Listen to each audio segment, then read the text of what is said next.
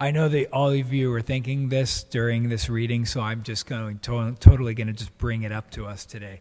Save yourselves from this corrupt generation.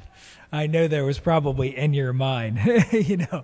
And it said, Those who accepted this message were baptized, and about 3,000 persons were added to that day. Um, nothing has changed.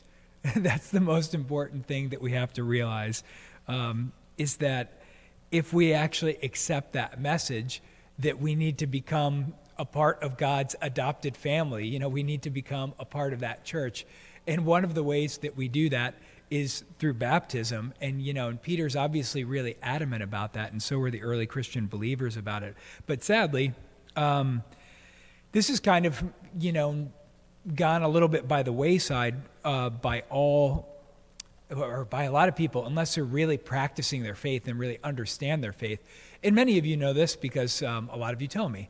Uh, you know this because maybe some of your children's children are not having their children baptized, and so that can be a frustrating and difficult situation for you. And so um, a lot of the times we just have to take the opportunities that we can to try to help educate. You know, you, you can't be I don't know, for lack of a better word, you can't be a jerk about it because that just never wins anybody over, right? They just kind of walk the other. They're like, oh, my zealot mother drives me crazy, so I'm never going to bring up religion with her. So we've got to we've got to be a little bit more nuanced about the way we approach these things because we don't want to drive them away. We want want to bring them in.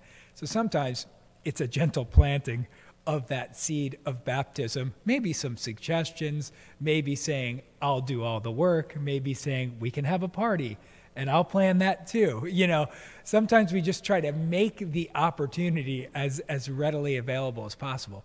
If they still resist, I mean, uh, you know, we can't, we can't do everything. Remember, each individual has free will and they have to make that, that decision.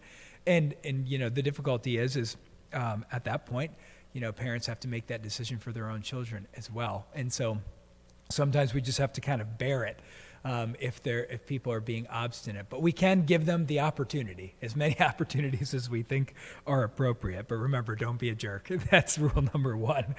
Um, in the gospel today, one thing that we realize too, you know, we realize we see Peter is on a mission, and that's what's happening here with Jesus as well is, you know, we realize that Peter says on the day of Pentecost, which was when they really received that great mission and commissioning.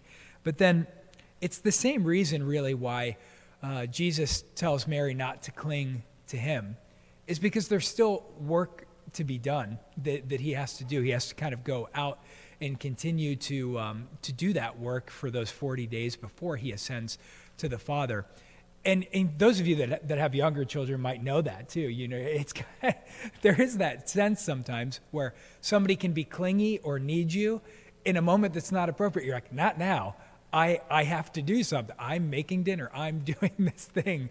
You know, I, I need to do that. And sometimes we need to realize if we're being kind of clingy people, um, because we have to be on mission sometimes. And when we're on mission, you know, you can tell there's a certain urgency that Jesus has and a certain, certain urgency that Peter has to go and accomplish the mission.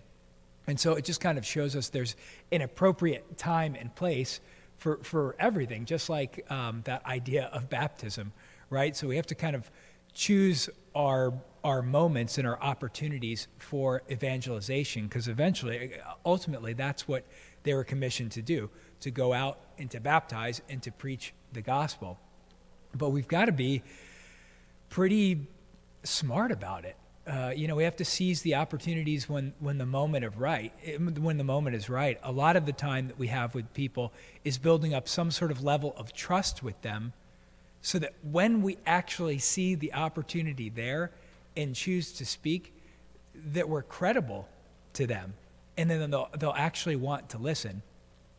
If we just kind of become, uh, like St. Paul says, like a, um, a banging cymbal or a noisy gong or whatever it is, it's just like, it just becomes like white noise.